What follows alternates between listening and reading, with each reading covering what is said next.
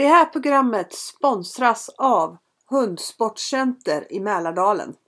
Kurser och egen tillverkning av hundprodukter. Idag ska ni få träffa en hundtränare som skaffade sin första egna hund 1985. Och sedan dess så har han tränat och tävlat.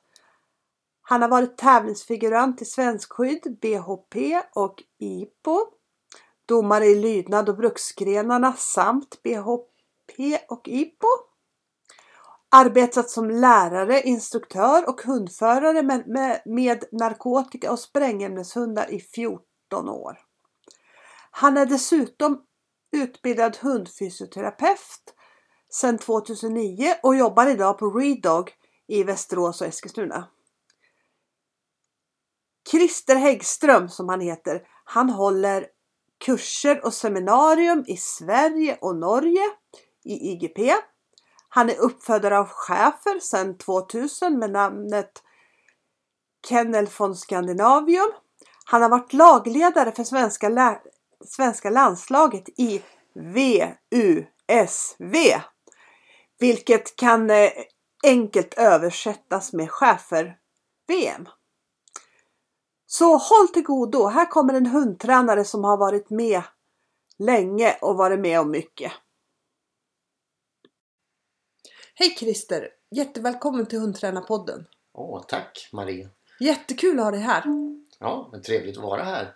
Du har ju en hel del erfarenhet från hundsp olika hundsporter. Ja, Och du Absolut. har typ varit med lika länge som jag har varit, förmodligen längre till och med, kanske. ja sen Hedenhös 1985. Ja, men du, då är det nog ungefär samma. Ja, Hur startade det här med hundträning för dig? det startade med att jag fick ta hand om en eh, hund till en tjejkompis. Eh, jag hade en, eh, gick på kryckor, hade en leverskada i en fot och var sjukskriven. Och då frågade hon om jag kunde ta hand om hennes hund. Och det gjorde jag och vart superintresserad. Så jag, efter det så skaffade jag en egen hund. Eh, som hette, en schäferhane som hette Kento. Som jag tävlade med till Elitspår. Och det var 1985. Ja, okej.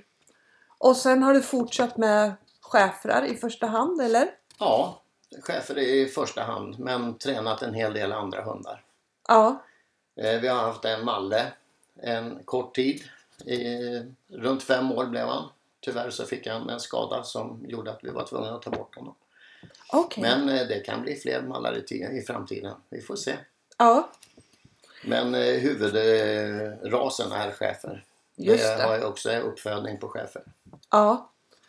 Och eh, Lillan berättade att eh, ert chefer, eh, era chefer, ert kennelnamn är väldigt gammalt.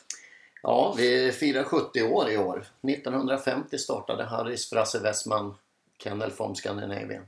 Ah, Och vi har haft det i 20 år, så det är 20-årsjubileum för oss. vad kul!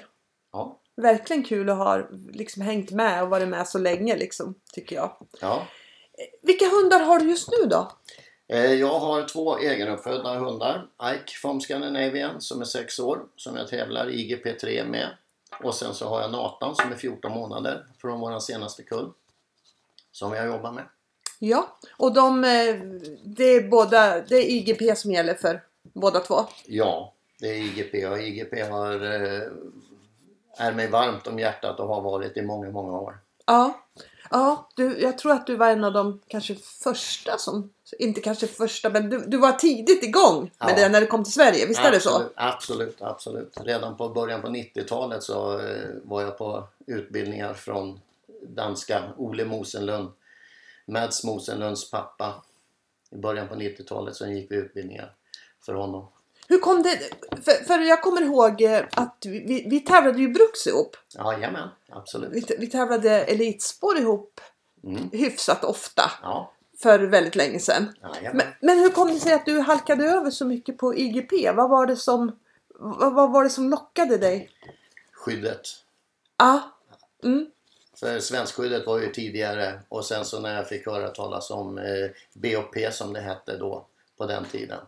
Så eh, åkte vi iväg till eh, Tyskland och tittade på eh, deras tävlingar. just det. Och därefter så, ja, jag fastnade totalt. Ja. Mm. Vilka grenar har du tränat och tävlat så här långt? Jag har tränat och tävlat i samtliga bruksgrenar. Eh, tränat rapport men jag har tävlat i spår och sök och i svenskskyddet och eh, BOP nu då. Till och med gjort några lydnadstävlingar i tidernas begynnelse. Ah, okej. Okej.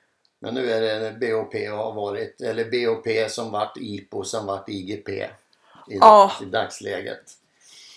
Och BOP kommer från brukshundspröv eftersom vi redan hade skyddshund från början. Och sen vart BOP vart IPO, internationell Prüfungordnung.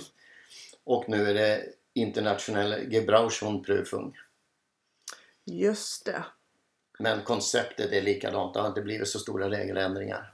Nej, är det, är det ungefär, har det varit ungefär detsamma genom de åren du har hållit på med IGP? Ja, det var det. Det är nu på sista tiden när det varit IGP som det har blivit lite förändringar. Ja. Till det bättre eller? Både och. Både och? Ja, just det. Jag frågade ju lite tidigare men hur kommer det sig att du har fastnat så himla mycket för IGP? Det var ju skyddet som du sa. Ja. Eh, IGP det är hundarnas ABC. Du har ett spår, du har lydnad och du har skyddsarbete. Och hundarna får använda sina naturliga driftsanlag. Sina naturliga beteenden som de har. Ja, På ett helt annat sätt än vad de får göra i svenska bruksgrenarna och i eh, eh, svenskskyddet. just det. Så eh, det är mer naturligt för hunden att hålla på med ett IGP än vad... Sen är inte spåret som vi äh, använder, som, som man bedömer idag, är ju inte naturligt för hunden. Det är ju ett, eh, mer ett lydnadsspår än vad det är eh, eh, naturligt spårbeteende för en hund. Ja, Eftersom de ska fotstegsspåra. Det gör inte en hund naturligt. En hund är uppe med nosen, vittrar och har, kör både en kombination av spår och sökbeteende när de spårar Ja. naturligt. Men eh, här har vi en domare som går med oss hela tiden och ser varenda fotsteg som hunden tar och bedömer därefter också. Eh, Vilken del i IGP gillar du bäst och vilken tycker du är mest utmanande? Jag gillar skyddsarbetet för där får hunden agera med full power. Men det måste också vara lyssna och vara uppmärksam på sin förare. Alla individer är, måste, är ju olika så man måste anpassa eh, träningen därefter. Ingen hund är naturligt bra i alla tre dis- discipliner.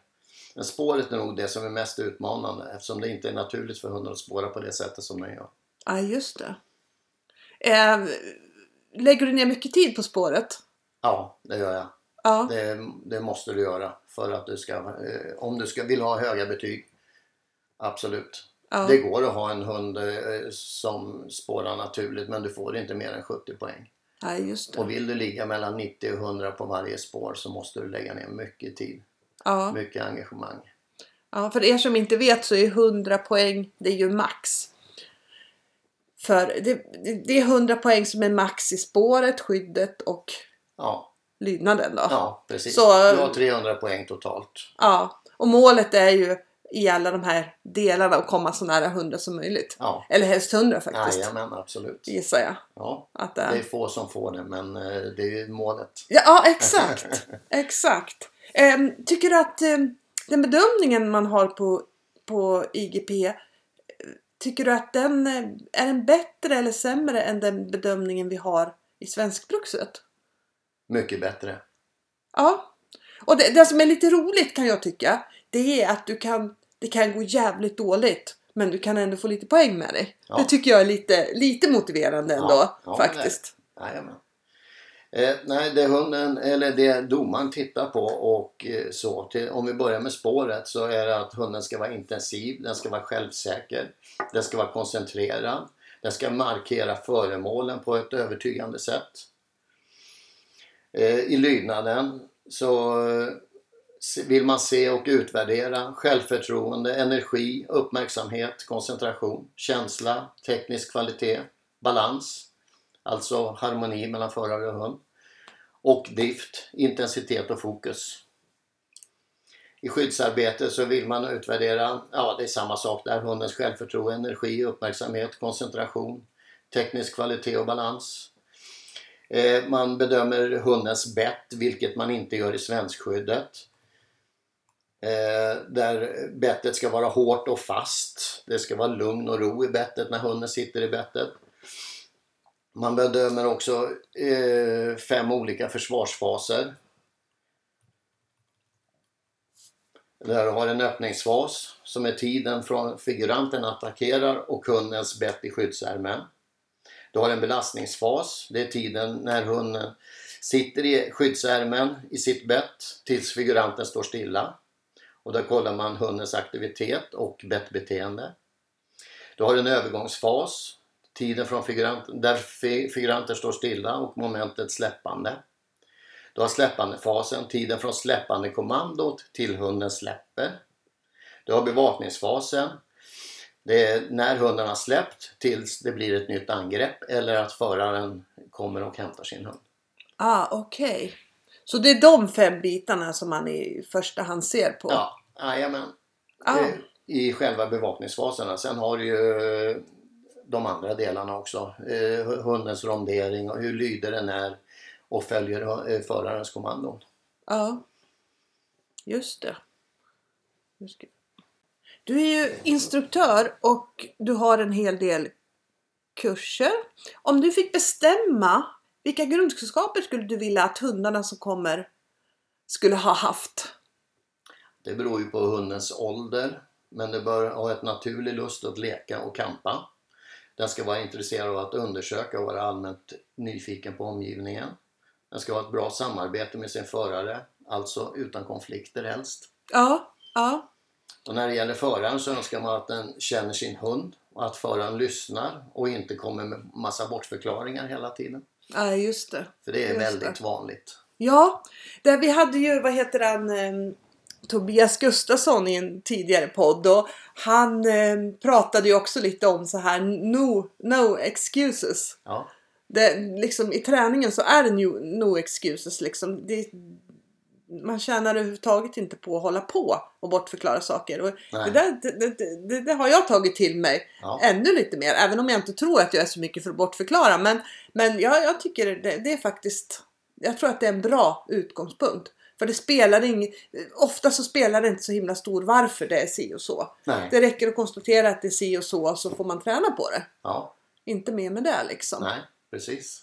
Så det, det är nog ett väldigt bra ett väldigt bra grundkoncept. No ja, excuses. Det, var, det, det fanns ju en eh, på Facebook gick det en förut att eh, som hundförare så ska du rulla ihop en tidning. Du ska tejpa den väldigt hårt.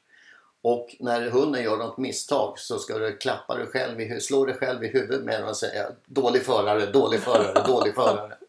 ja, det... Hunden gör det som vi lär den. Ja, så är det. Det ligger väldigt mycket i det faktiskt. Nu ska du få en lite annorlunda fråga tror jag. Vilken är den mest, eh, vilken är den vanligaste fördomen om IGP? Det var faktiskt länge sedan jag hörde någon fördom. För, förut fanns det några svenskskyddsförare som lite skämtsamt kallade IPO för schäferagility och frågade vem som hade snabbaste tiden på banan. Medan vi kallade svenskskyddet för promenadskydd för de långa och tråkiga transporterna. Aha, okej. Okay. Men eh, det var länge sedan som jag hörde faktiskt att det var, fanns några fördomar. Ja. Men det kanske det gör. Men jag har inte, hört, jag har inte stött på dem. Inte mm. på länge. Nej, nej. Vilka raser är det som är, som är vanligast när du har kurs? Jag gissar att chefer naturligtvis. Men, ja, men... bruksraserna eh, är det ju. Men ja, eh, boxer, chefer, malle, terv, riesenschnauzer, dobermann. Ja. Ja. Och sen har jag några labradorer som har gått och lite sånt där för att bygga lite självsäkerhet och självförtroende. Ja, just det. Just det. Eh, vilken... Eh, är det stor skillnad mellan olika raser vad de behöver i träning? grundträningen är ju detsamma men sen är det ju vissa delar som eh, de olika raserna har. Rasegenskaperna skiljer sig lite grann. Ja. Helt klart. Om man tittar på Malle så har du ju mycket bytesidioter. Om man får kalla dem för det. Ja. Men de är väldigt bytesfixerade. Ja. Eh, sen har eh, ja, chefen har ju, jobbar ganska mycket med sina egenskaper som de har. Eh, naturligt. Med lite skärpa och lite försvar och, och, och går igång på de här bitarna. Samma sak Dobermann har ju mera åt byteshållet idag. Ja. Riesenschnauzer kan vara ganska, äh, ta fram ganska mycket självförsvar, alltså försvar. Ja. Mm. Så det är lite olika. Boxen är ju bara bytes också och eh, rolig att jobba med på det sättet. ja. Du har ju ganska mycket kurser har jag sett. Mm. Jag har varit på en också. Mhm. Jättekul var det, jättetrevligt. Ehm, jag, jag tänker på när du figgar. Eh, är det inte väldigt jobbigt att figga så mycket? Det är ju ett himla tungt jobb. Och gör du någonting själv fysiskt för att liksom palla den delen? Ja, jag jobbar lite grann fysiskt, alltså tränar lite grann själv men eh, väldigt lite faktiskt. Ja. Jag tycker att jag får den, den träning, alltså det blir en träning varje gång jag figurerar. Ja, Och eh, vad heter det? När man har hållit på så länge som jag gör så eh, tar man ju inte ut sig mer än vad man behöver. nej, nej. Eh, jag vet, jag, kan- läsa hundarna och ser vad, jag behöver göra för att den hunden ska få fram det jag vill att den ska göra. Ja, Som ung och grön figurant så tar man oftast i lite för mycket ja, och, och vill mer än, än vad man kan och springer och, och, och jobbar på det sättet. Jag, eh, jag, jag tänker nog lite grann på hur jag ska arbeta för att eh, ödsla så lite energi som möjligt. ja Men ändå få ut så mycket som möjligt av hunden. Ja. För det är ju, det är ju ett tufft jobb. Jag, jag beundrar alla som är, figur, som är skyddsfiguranter i alla discipliner. För det är ju ett, det är ett, man, man, man måste vara ganska okänslig. För man får ju sina smällar och Absolut. det är tungt och det är, så jag tycker att det är, ja men en eloge till alla som pallar och fixar det jobbet liksom. Tycker jag. Ja, och vi behöver fler. Ja, För vi som håller på nu börjar bli ganska gamla. ja okej. okej. Det finns inte så mycket underifrån. Nej, nej. Och det behövs. Finns det några yngre figuranter där så ställer jag gärna upp och hjälper till att träna upp. Ja, det kan vara bra att veta för det kommer ju alltid att behövas Ja. bra figuranter. Det är ju lite större rasvariation inom IGP än inom andra eh, eller inom svenskskyddet. Vad, vad tror du det kan bero på?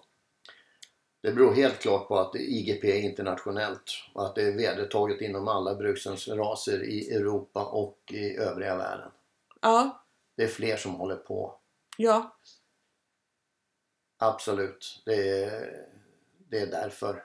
Helt klart. För Mm. köper en hund utomlands så vill de ju gärna kolla vad vi har för något där och då vill man ju anamma den biten. just det. Så eh, det har vi i Europa att tacka för. Tycker du att eh, det bedrivs ungefär... Det, IGP är väldigt populärt ute i Europa överlag. Eh, ligger vi bra till? Är svenskarna bra på IGP om man jämför med andra länder? Och, Ja, jag tycker att vi hävdar oss ganska bra. Det är ju lite grann upp och ner men vi har ju eh, VM-vinnare i flera raser faktiskt. ja, Och eh, det är lite går lite grann i generationer. I, I år så hade vi en, eller förra året 1919 så hade vi en femteplats på VUSV VM i Modena i Italien. ja, då var du lagledare. Ja, absolut. Ja, för cheflaget. Ja. Vem var det som var femma? Ja, vi har en femteplacering där med Nathalie Finke med Imsedrifts Claudia. Japp. Och innan det så har det varit flera år där vi inte har haft någon bra någon topp, 10 topplacering. Så eh, helt klart, det går i generationer. Eh, när du har varit landslagsledare, vilken del har svenskarna varit bäst på utav de här tre? Det kanske, inte, det kanske inte går att säga, men är det spåret, skyddet eller? Det är ganska individuellt. En del har jättebra spårhundar och en del har bra lydnad och en, bra, en del skydd. Så det är lite olika. Det är svårt att, att få alla att prestera på, bra på alla tre grenar. Ja, det är sant. Eh, Vilket land eller vilka länder tycker du är bra på IGP ute i Europa? Tyskland helt klart. De ligger alltid i framkant. De gör det? Ja, Ja. eh, Belgien har varit jättebra också men det är också eh, en generationsväxling nu. Nu har de tappat en hel del. Holland. Ja. USA brukar prestera bra. ja. Brukar de komma på VM Ja, USA också? Jajamän, absolut. De är Just med varje VM. Ja, för var det inte när det var, då hette det IPO. Men eh, när det var VM i Sverige, var det inte en amerikan som vann då, när det var i Malmö? Jo, Jag har absolut. för mig att det var det Mm, faktiskt. mm, ja, det, Jag läste någon intervju med honom. mm, Och det är ju det, det, är det som jag tycker är spännande med alla de här grenarna som man faktiskt kan tävla på de här tävlingarna ute i Europa. ja, För det är ju någonting som man verkligen, verkligen kan rekommendera. Ja, För det är ju en väldig folkfest. ja, det är det. Absolut. Och, och jag upplever det faktiskt att det är lite som det var i Brukshundsklubben förr i tiden. Att man käkar lite tillsammans och eh, det är mycket folk på plats, det är mycket mingel, det är, ja men eh, det är en kul grej Ja. runt omkring. Ja, det, Och det, det är det som gjorde, som fick mig i alla fall att byta från från bruks till lydnad. Mm. Det var det här att få tävla utomlands då. ja, Och, och det, det finns ju fler, nu, nu ute i Europa så finns det flera ganska stora lydnadstävlingar som man kan tävla utan att vara med i landslaget som du bara kan åka på eget bevåg. Och det är ju jättekul. ja, ja, det är samma sak inom IGP.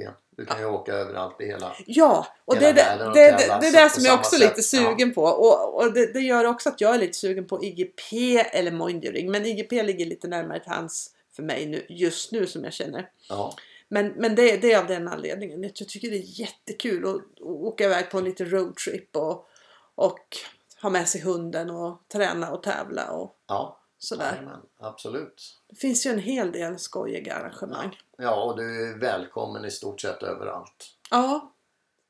Ja, Och- det är faktiskt himla kul. Och ja, du får en otrolig gemenskap. Och, ja, nej, det är supertrevligt.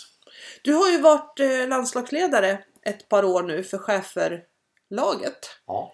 I, du får säga vad det heter. V. VUSV. Ja, och det Ja. står för? Ja, det är ju världsorganisationen för chefer. Ja. Ja. Hur ser du på din roll som landslagsledare då? Vad, är din, vad ser du som din uppgift när ni är iväg? Att serva de tävlande. Att se till att de eh, får det de ska, att de har, sin- har- kan få sina tider om det är eh, förseningar eh, på, så att de slipper värma upp sin hund för länge, stå och vänta på sin tur. Då kan jag stå där och vänta och de får förbereda sig, kanske sitta i sin eh, bil och ha mental träning och lite så. Och sen så går man bara dit eller slår en signal på telefon, skickar ett sms att nu är det dags. Då Ja. kan, då kan eh, vad heter det, de tävlande koncentrera sig på sin uppgift. Just det.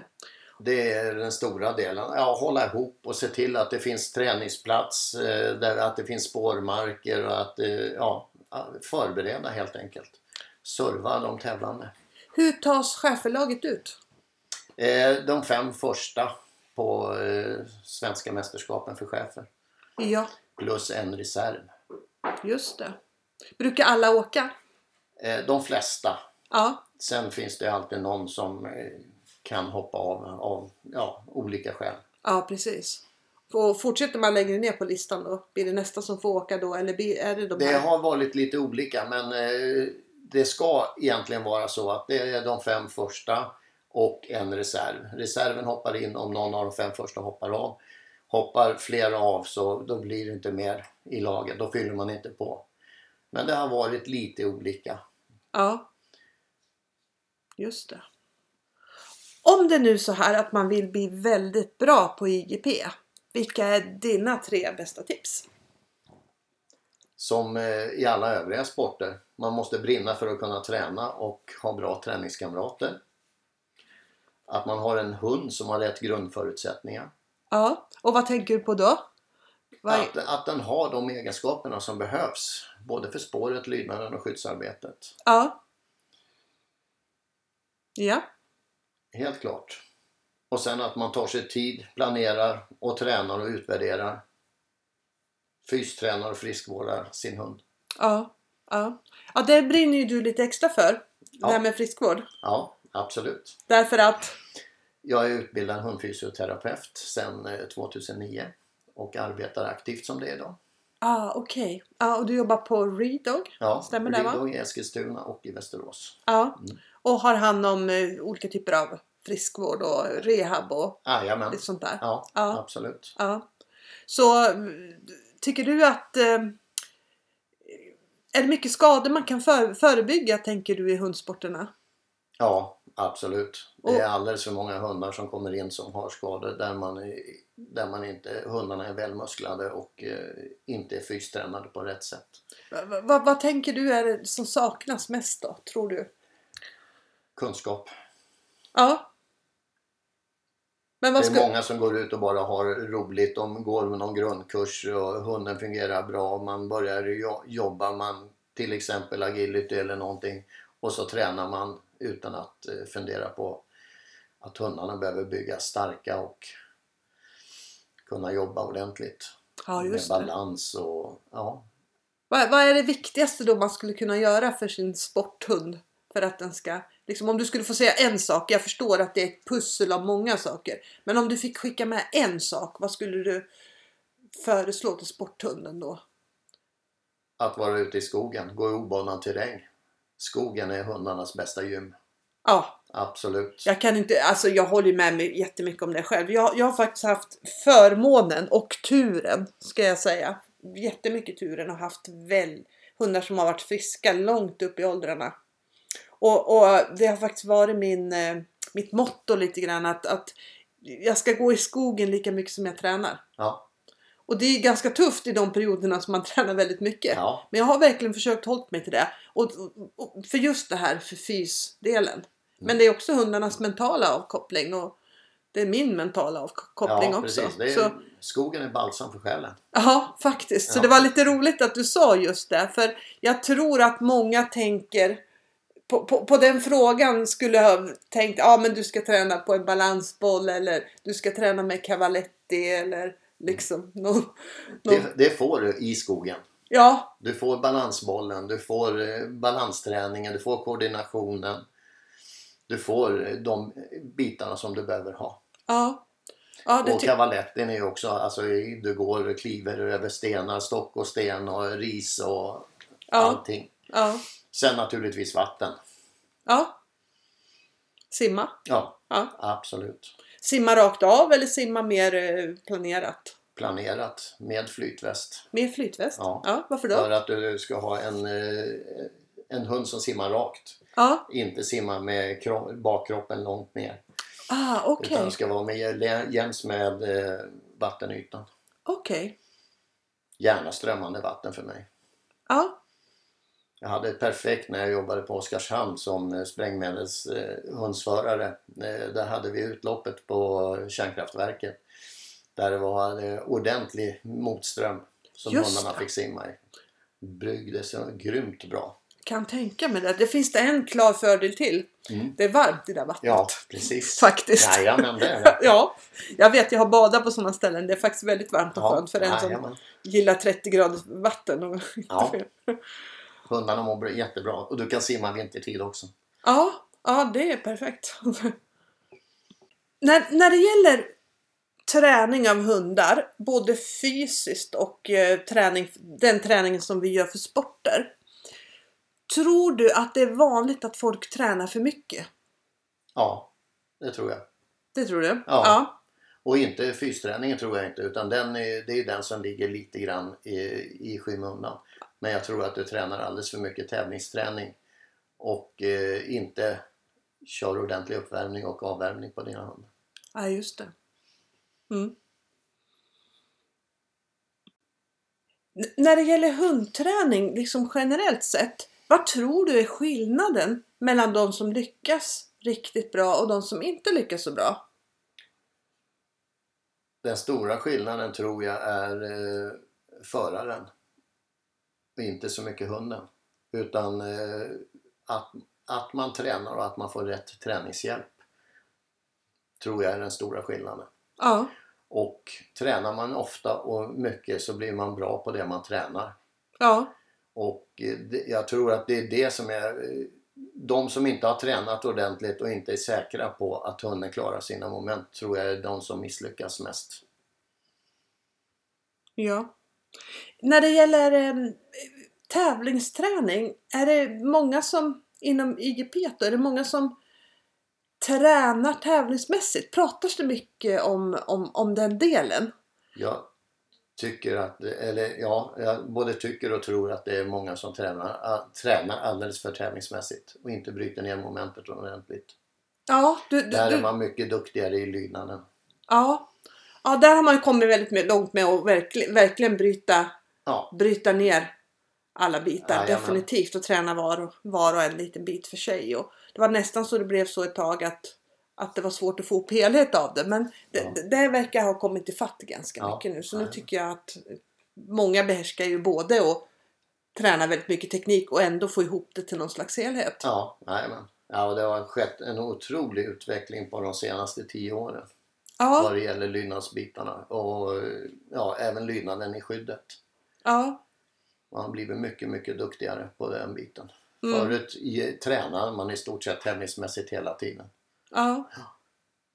Eh, och när man, man, när man tänker på det då såklart då, då, då känns det ju väldigt viktigt att ehm, hänga med i den utvecklingen. Ja, För då är ju saker och ting inte riktigt som de var för tio år sedan. Nej. Det som var bra för tio år sedan kanske inte alls håller måttet på samma sätt idag. Hur, hur tänker du? Liksom, hur tänker du runt det här med att utveckla sin, sitt eget kunnande hela vägen och inte stanna på en nivå? ja, det är ett måste. Vill, vill du vara med och träna och tävla och eh, kunna nå framgång så måste du hålla dig ajour med det som händer. Ja, Både här i Sverige och ute i världen. ja, Och det är det vi har fördelen med IGP, att vi, vi kan se worldwide. Vi, vi kan ta inspiration från olika ställen i världen. Så där är vi väldigt duktiga på att eh, anamma det nya som kommer. ja. ja jag, jag, jag kan sätta för jag ser ju att det är ju en hel del seminarier. Det kommer hit en hel del Ja, eh, folk och håller kurser. Jajamän. Då. Så jag antar att det finns ett stort ja. utbyte då. Jajamän, precis. Jag var och lyssnade på Janne Kaiser här i våras. Eh, Jag ska gå på Janne Böhm här nu i september. Och då ska jag faktiskt vara med med min egen hund också. Ja, vad kul. Mm. Är det alla tre delar eller är det någon Nej, det är lydnad, lydnad och skyddet. lydnad och skyddet? Ja. Ja. Spåret är lite svårare att få ihop. I alla fall på en helg. ja, kan tänka mig det Men där har man en teoriutbildning på fredagen och sen så har man eh, seminarium på lördagen och söndagen. Ja. ja. Ja, det där är ju en otroligt viktig bit tror jag. Som jag, jag kan faktiskt se det på en del kompisar från förr och sådär att, att en del har lite svårt att, att hänga med liksom i, i utvecklingen. Ja, ja absolut. Nej, det är ett måste inom IGP om du vill vara med och, och tävla lite högre upp. Ja, det kan Helt jag klart. tänka mig. Vad tror du om utvecklingen av IGP här i Sverige? Jag tror att vi har en nedgående trend och eh, där vi måste hjälpas åt att bredda sporten för att vi ska få... eh, Vi får ingen topp om vi inte har en bredd. Vi måste ha flera yngre, yngre förmågor, både tjejer och killar som är villiga och eh, figga Ja, för att vi ska få bredden. Och får vi en riktig bredd så kan vi också få en, en riktig topp. Och det Just det. gäller alla raserna inom eh, IGP, alltså alla bruksraserna. ja. Vi måste hjälpas åt. Vad tror du man skulle kunna göra för att få... Ja, jag In tror fler. att man, man skulle behöva ha eh, skapat intresse för att få yngre förmågor att vilja träna mera hund och inte sitta framför sin padda eller telefon hela tiden. Ja, just det. Få ut ungdomarna. Ja. Det är ju säkert en utmaning i sig faktiskt. Ja, Helt klart. Men låter vi, vi vuxna, låter vi våra ungar sitta inne och eh, hålla på och in, inte vara med ute och träna hundarna så jag vet att det är många som, eh, till exempel Evelina som vi har, hon är ju inte hundintresserad idag. Men hon fick ju hänga med på mycket av de delarna som vi gjorde när vi tränade Ja, förr i tiden. det är sant. Mm. Okej, då tror jag vi har kommit till slutet här och jag vill tacka dig för en massa intressanta tankar. Och eh, både tankar och kunskap om IGP. Jag eh, tackar för att jag fick vara med och eh, jag tycker att det är bra att ni har de här poddarna och att vi skapar ett intresse över många, stor, många områden inom hela hundverksamheten. Absolut, är man smart så hämtar man inspiration från allt möjligt, Jajamän. tänker jag Ja. faktiskt. Absolut. Så jättekul att ha dig här. Tack! Ja, tack! Det här programmet sponsras av Hundsportcenter i Mälardalen.